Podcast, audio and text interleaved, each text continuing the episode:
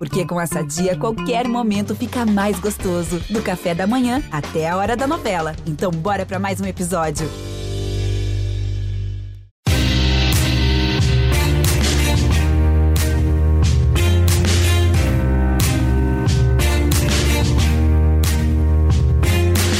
Olá, ouvintes do GE, eu sou Rodrigo Capello, este é o Dinheiro em Jogo. Hoje nós vamos falar sobre uma reforma de estatuto do São Paulo Futebol Clube. Será que os conselheiros do São Paulo estão levando o clube para o mais moderno ou estão levando o clube para o passado?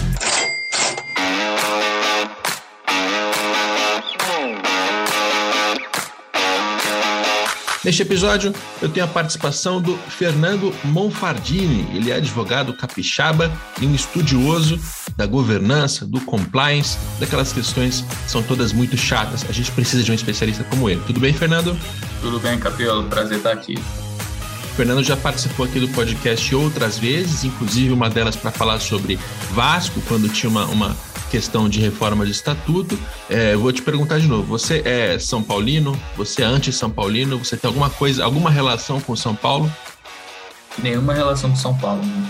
Nenhuma relação. Isso é ótimo, porque aí a gente já desarma aquela, aquela ideia de que não, ele tem algum interesse na questão. Não tem nenhum. Ele não é nem, da, não é nem do estado de São Paulo. Então, é, é realmente alguém independente para avaliar o que está sendo proposto.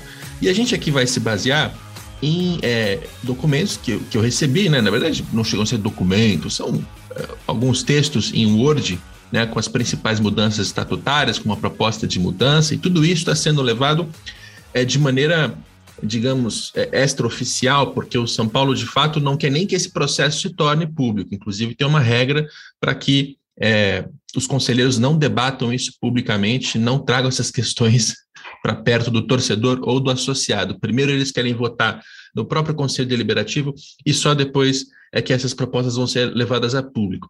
O que já é esquisito, né, Fernando? Partindo daí já é uma, uma intenção por pouca transparência, por obscuridade. O São Paulo está tá seguindo um caminho esquisito. É, a gente espera a modernidade, né, que é o que está sendo pregado em alguns clubes, inclusive com as reformas estatutárias, mas a partir do momento que a, a própria o próprio texto de reforma vira sigiloso, falta transparência, a gente já vê um caminho de, de contramão do, do que é moderno. É isso aí. E nesse episódio, a gente vai passar pelas principais mudanças ali que estão sendo propostas e a gente vai tentar avaliar sempre qual é o caminho que o São Paulo está tomando. Né?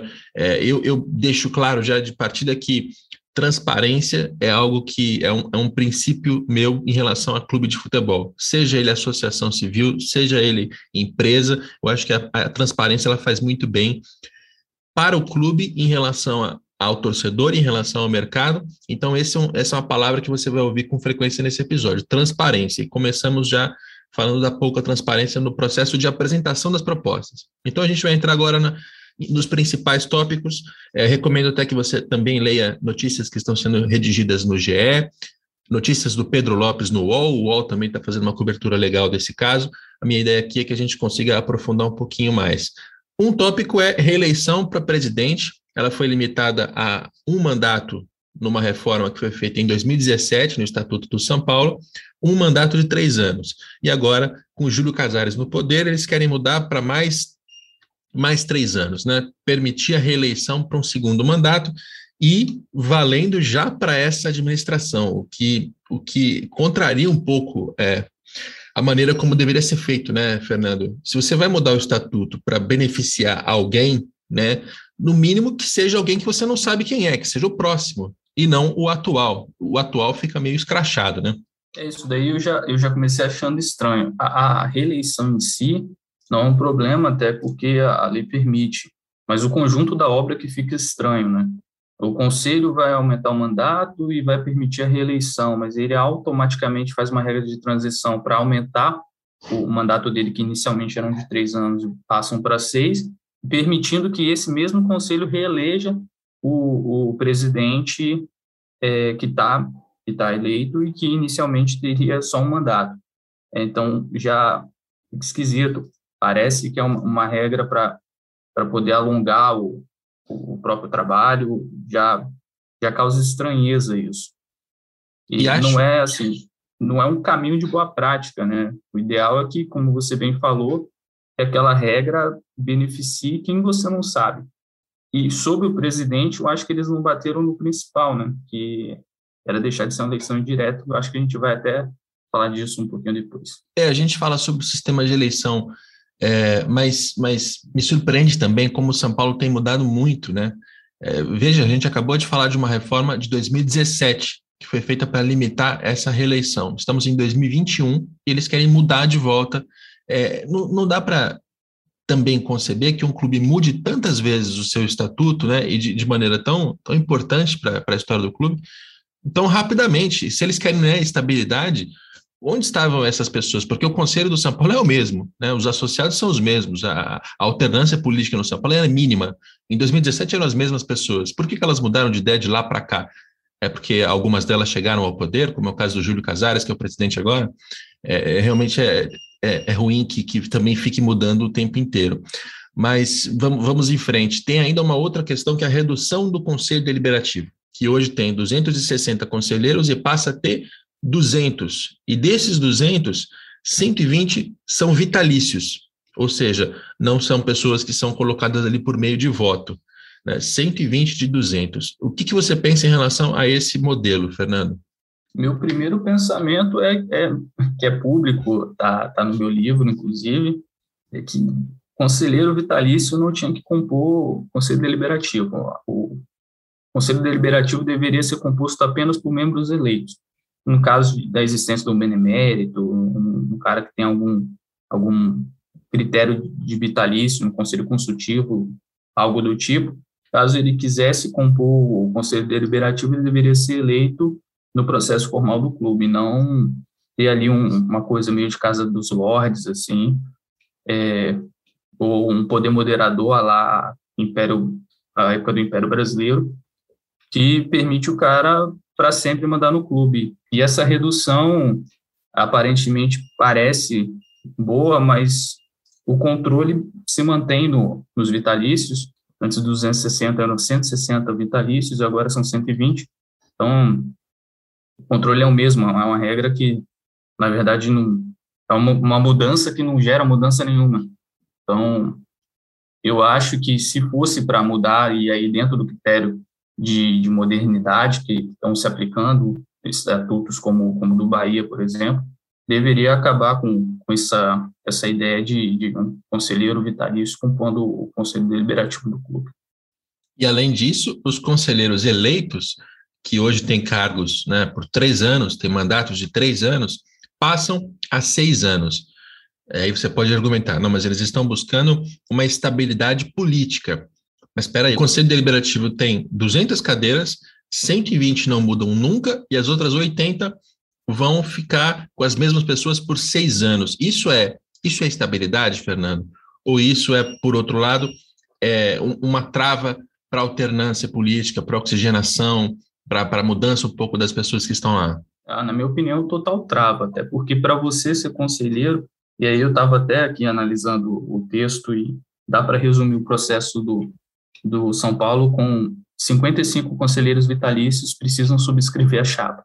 Então, para qualquer qualquer cargo eletivo no, no São Paulo, se precisa da autorização de 55 conselheiros vitalícios. E aí, os 80 que ficam ali é, sob tutela dos vitalícios vão ficar seis anos, me parece muito uma regra para manutenção de poder e, e para impedir a oxigenação do clube. E tem, tem outra questão aqui também que acho que a gente pode entrar, que é a suspensão preventiva dos direitos associativos. Isso também está sendo debatido nessa mudança de Estatuto do São Paulo. É, e aí eu até separei aqui o texto para o nosso ouvinte ter uma ideia. Tem um trecho ali que eles colocam é uma nova, uma nova sanção possível para associados do São Paulo, que é a suspensão preventiva dos, dos direitos, né?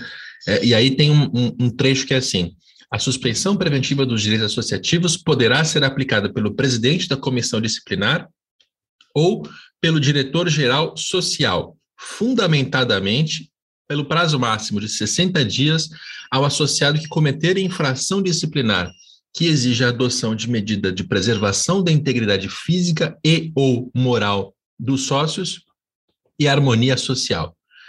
Eu, eu, acho muito legal como esses textos eles são feitos, Fernando, de maneira propositalmente vaga, né? Porque diz assim: o, o, o presidente da comissão disciplinar e o diretor-geral social tende, é, é, eles podem aplicar essa sanção de maneira fundamentada. Mas o que, que é uma maneira fundamentada? Não dá para saber. E a outra é o associado que cometeram uma infração disciplinar, né, que, que, que, que exige uma, uma medida de preservação da integridade física, poxa, integridade física é sério, ou integridade moral dos sócios. O que é integridade moral? Harmonia social, o que, que se trata harmonia social? Eu vou traduzir da maneira como eu estou entendendo. O São Paulo está criando um ambiente em que você não tem oposição, ou você não quer ter oposição. Você quer evitar que qualquer um é, se, se erga contra as pessoas que estão no poder nesse momento, porque se elas se erguerem por textos vagos como esses aqui, ela vai poder ser, ela vai poder perder os direitos associativos dela. E é lógico que as pessoas que estão associadas ao São Paulo prezam muito por isso. Pois é, e aí, olha o, o critério de escolha, né? A comissão é composta por, por chapas que são que precisam do apoio de 55 vitalícios. E aí ela vai para o conselho deliberativo para ser eleita, e na maioria é composta pelos conselheiros vitalícios. E essa chapa vai ser responsável por, por sancionar associados que, que, faz, que, fazem qualquer conduta que eles vão achar que ali que feriu a integridade moral de alguém ou a harmonia social, que são, como você bem falou, termos extremamente vagos, e aí vai ser uma decisão fundamentada, mas fundamento você fundamentar em algo vago pode ser qualquer coisa. E a gente tem experiências em outros clubes que possuem nos seus estatutos termos vagos como esses, que servem apenas para perseguição política e impedir, impedir qualquer membro de, de fazer oposição. E você, quando impede a oposição, você impede a democracia e a transparência também, porque é, você não vai poder fiscalizar, não vai poder questionar nada, porque qualquer coisa vai abalar a harmonia social do clube. Se apontar um erro administrativo, vai abalar a harmonia social do clube, e aí o cara pode perder, o, ou, perder ou ser suspenso seus direitos associativos.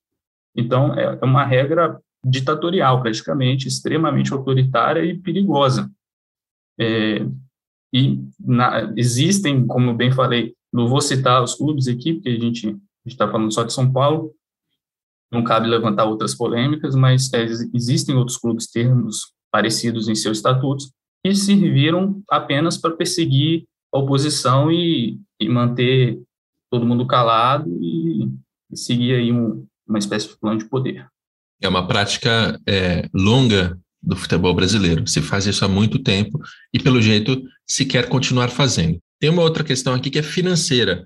O São Paulo, ele hoje tem lá um, um sistema em que contratos cujos valores passem de 5 mil contribuições associativas, trazendo isso para real, para ficar mais claro, cerca de 1 milhão e 400 mil reais, eles precisam da aprovação do Conselho Deliberativo, isso, logicamente, é, isentando contratos com jogadores e questões do Departamento de Futebol. Esta mudança de estatuto que está sendo proposta, ela quer mudar isso para 10 mil contribuições associativas, portanto, o dobro, 2 milhões e 800 mil reais é, mais uma vez, o que, que isso está apontando? A atual diretoria do São Paulo, a atual direção do Conselho, eles querem ter a possibilidade de aprovar contratos maiores sem que eles tenham que passar pelo Conselho. É, e, e, a função do Conselho Deliberativo ela é muito parecida com a do Legislativo num governo, né? Você tem o Executivo que executa as decisões, né, que formula ah, os planos ali e, e aplica. Você tem o Legislativo que, além de colocar as regras do jogo, também monitora o, o Executivo.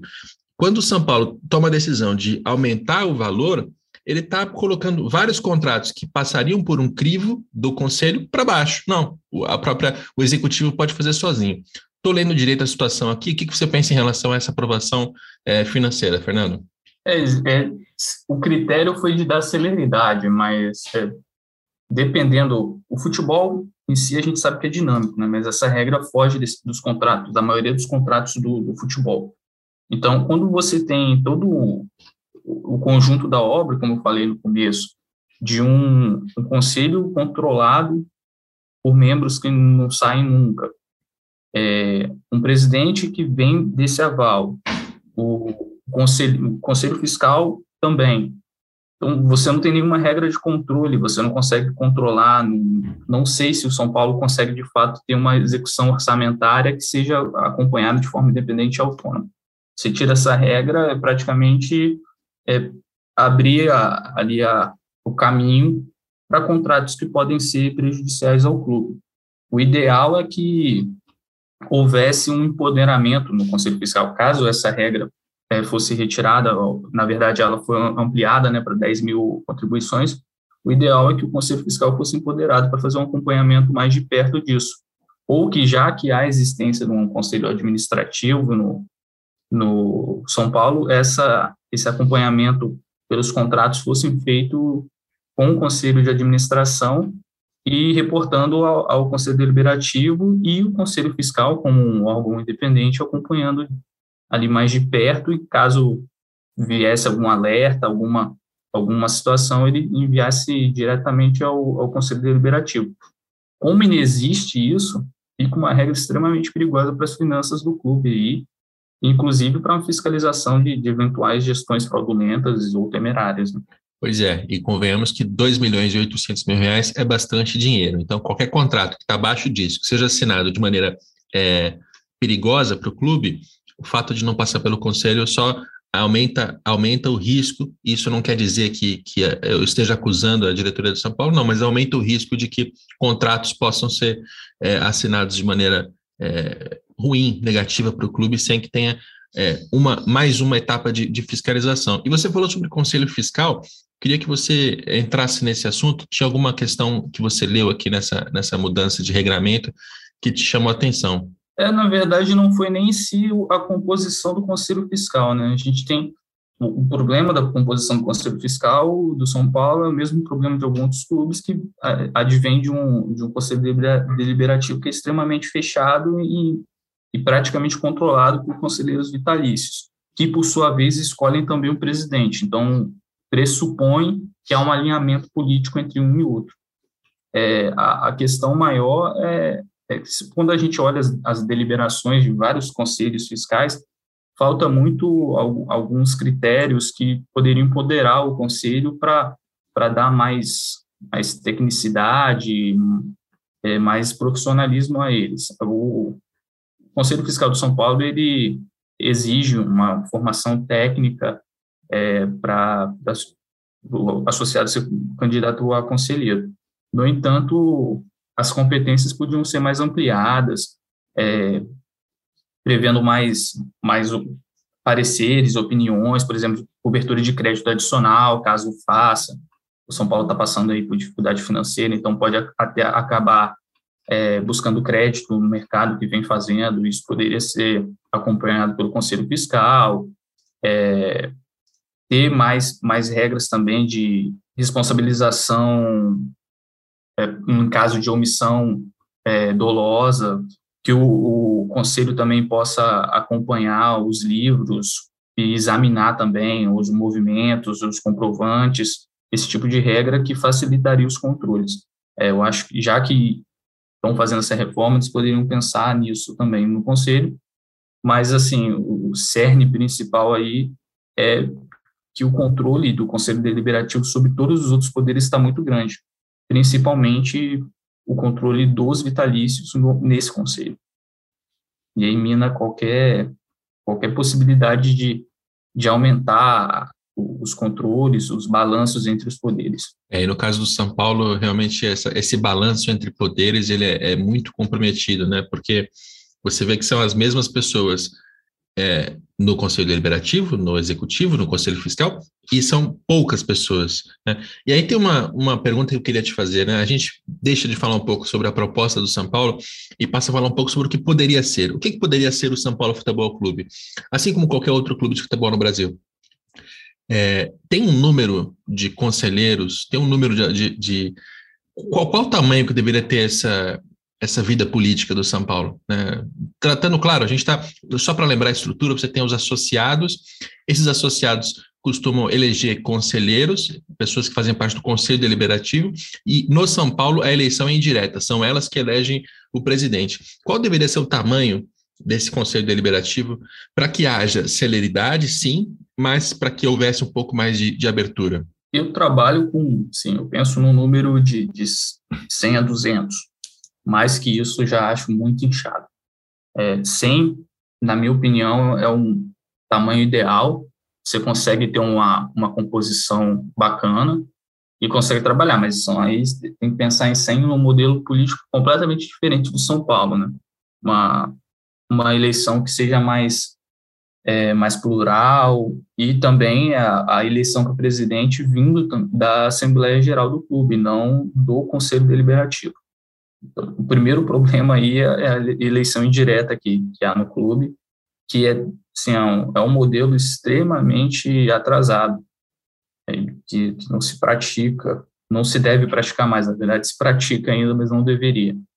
E o Conselho Deliberativo ser composto aí por 100 a 200 conselheiros, todos eleitos pela Assembleia Geral também. Isso facilitaria muito a oxigenação política do clube, facilitaria muito a, a os debates do clube, é, os controles do clube também, em termos de governança corporativa, eu defendo muito a, a diversidade, a pluralidade dentro desses conselhos, porque é daí que, que vem a, a inovação, as boas ideias, o debate, debate político democrático, sem você sempre tendo esse, esse filtro, conselheiros vitalícios, é impossível mudança, porque sempre as mesmas cabeças fazem o mesmo filtro. Então, como você vai pensar diferente com cabeças sempre pensando igual, né? Então, o, o, o presidente é eleito praticamente pelo voto dos vitalícios. Qualquer conselheiro, para se tornar conselheiro, precisa que sua chapa seja apoiada por 55 vitalícios. O Conselho Fiscal a mesma coisa. A comissão disciplinar a mesma coisa. Então, fica muito difícil ver uma mudança no São Paulo sem, sem que mude esses aspectos. Inclusive, essa... fica difícil até o estatuto mudar, né? Sem, sem que mude um pouco isso. É, vindo de dentro é, é muito complicado. É, eu acho que a gente precisa explicar um pouco melhor essa questão da, da subscrição dos, dos vitalícios para que a chapa possa ser apresentada. É, significa assim, se eu e você somos associados do São Paulo, é, a gente quer se candidatar ao Conselho Deliberativo, a gente forma uma chapa, essa chapa tem que ter o apoio de 55 conselheiros vitalícios, é isso? É isso. Para você participar da, do Conselho Deliberativo, você forma uma chapa de 100 a 200 candidatos, e essa chapa precisa ser subscrita por 55 vitalícios. No caso de ninguém conseguir 55, eles reduzem para 40. Se apenas um conseguir 55, apenas uma chapa concorre. Essa mesma regra, ela se, se coloca também para a formação da comissão disciplinar e da, do conselho fiscal do, do clube. E tem mais uma coisa: o conselheiro vitalício ele não pode subscrever mais de uma chapa. Então, aí, aí tem uma questão importante, né, Fernando? Porque uma coisa seria se, olha, precisa de 55, mas o mesmo conselheiro pode apoiar várias. Não, não, não. O conselheiro vitalício ele tem que escolher uma chapa. E isso lá em última instância, é uma trava para troca é, política, para alternância política, porque se você tem um número reduzido de conselheiros vitalícios, essas pessoas estão é, é, mancomunadas ali, elas fazem parte do mesmo grupo político, e você precisa de votos dessas mesmas pessoas para que haja oposição, é, é, muito mais fácil você matar a oposição aí, porque você impede que as pessoas se apresentem. Elas não podem nem chegar no processo eleitoral, porque o, o, a entrada está tá, tá bloqueada. Né? É, é, incrível como esse sistema do São Paulo ele, ele remete a tudo o que não se deve mais fazer. Voltando para a pergunta que eu te fiz, né, da quantidade de, de conselheiros, ou seja, do que eu estou entendendo, você organizaria um conselho que tivesse 100 a 200 pessoas, sem nenhum conselheiro vitalício, ou seja, todas elas eleitas pelos associados do clube. A eleição seria é, direta para presidente, ou seja, você elege um conselho deliberativo para monitorar, sim, e você elege o presidente para administrar. O, o, associado deveria tomar essa decisão. E aí a gente não estaria falando de um quadro é, de, de, de, um quadro eleitoral de 200 pessoas, seria um quadro de 4, 5, 10 mil, não sei quantos sócios o São Paulo tem. É, o que mais, eu entendi direito, primeiro, e segundo, o que mais você colocaria numa, num sistema ideal para São Paulo? Então, é, seriam 100, 200, aí é uma, uma escolha que a gente, a gente cria, né, tenta criar receitas, mas a gente tem que sempre analisar o, o contexto do clube. Mas é um número que eu, eu penso como ideal. E aí vale lembrar também que são pessoas eleitas proporcionalmente pela Assembleia Geral. Eu acho esse, esse, essa, esse ponto muito importante, proporcionalidade. E essas chapas seriam separadas da chapa dos presidentes. Então, o presidente poderia as pessoas que se candidatariam a presidente poderiam lançar suas chapas, aí. Teria que ver o formato, se seria uma diretoria com um presidente e dois vices, ou uma, uma chapa para uma composição, por exemplo, do conselho de administração, que teria um pouco, poderia ter um pouco mais, e as chapas para o conselho deliberativo poderiam apoiar as candidaturas livremente, é, ou não apoiar nenhuma, é, alguns modelos sempre você tem que é, apoiar um candidato. Se eu não me engano, o Bahia é assim. Mas isso deveria ser analisado de acordo com o contexto. Outro ponto é que o Conselho Fiscal deveria ser mais independente da administração. Então, o ideal é que a eleição para Conselho Fiscal não fosse em conjunto com o, a diretoria do, do clube, o órgão diretivo do clube. Então, faria aí uma, uma diferença de, de um ano, dois anos depois da eleição, que aí você sempre teria um conselho fiscal diferente em algum momento, que não viesse da mesma eleição que, que fez o, conselho deliberativo que está ali e o conselho e o órgão diretivo. É um, muito bem, muito ponto. bem. E toda, toda essa discussão que a gente está tendo aqui, é bom lembrar, estamos, de certa forma, insultando os, os responsáveis pelo São Paulo, porque estamos trazendo esse assunto a público, né? Deixando que o torcedor saiba o que está sendo feito com o clube dele. Você citou o seu livro, eu uso no meu, é, no livro que eu escrevi e publiquei esse ano, uma, uma distinção política, assim, bem, bem simples, bem, até, até meio tosca, usando ideias de Montesquieu, de que você pode ter uma administração de um clube que seja aristocrática, democrática ou despótica, né, ditatorial. E, e o futebol brasileiro, ele quase como um todo, ele está sempre na linha da aristocracia. Que, que, isso significa? O clube de futebol, ele é como se fosse uma nação, ele tem é, dezenas de milhões de torcedores, esse é o caso do São Paulo, mas esses torcedores, eles não fazem parte da decisão, eles não elegem, eles não participam, eles não estão lá, eles só são usados como consumidores. Compre ingresso, faça sua associação, compre pay-per-view, é, compre o produto do patrocinador, né? Para isso o torcedor serve, mas para participar do dia a dia, não. Isso é, é da aristocracia, que são aqueles, aqueles poucos torcedores do São Paulo associados, alguns nem torcedores direitos são, que vão passando isso de, de pai para filho, né? É sempre uma coisa meio familiar, uma coisa meio de, de aliança política, de sucessores, e essas pessoas, num círculo muito reduzido, vão tomando decisões que impactam todo mundo, inclusive aqueles milhões de torcedores. E o que a gente está vendo aqui agora é que o, São Paulo poderia ir para vários caminhos diferentes. Ele poderia ter um caminho mais pela democratização, abrir esse, esse quadro social, abrir esse conselho, deixar que haja oxigenação política, o que seria excelente para um clube que não conseguiu encontrar é, pessoas à altura depois de, de Juvenal Juvencio, depois que Juvenal, é, inclusive Juvenal matou a política no São Paulo, exatamente por essa obsessão pela unanimidade, mas ele foi um grande, um grande presidente nos seus primeiros dois mandatos, depois não foi mais, e desde então São Paulo está patinando porque não, não consegue colocar alguém, alguém é, decente no lugar. E quer continuar assim, é, prefere que o sistema político continue fechado nessa aristocracia. É, e em alguns, em alguns aspectos até rumando mais para o ditatorial, para o despótico, do que para o democrático. Ou então que fosse privado, né? Ou então que abrisse logo uma empresa e tivesse, tivesse acionistas, tivesse donos. Também é um caminho possível, mas o São Paulo não quer nenhum e nem outro. O São Paulo quer continuar com essa, com essa velha aristocracia. É, bom, vou te pedir a sua, a sua avaliação final, eu fiz a minha aqui. O que, que você pensa de maneira final, de maneira resumida é, e mais abrangente sobre toda essa, essa proposta de, de mudança de estatuto no São Paulo, Fernando?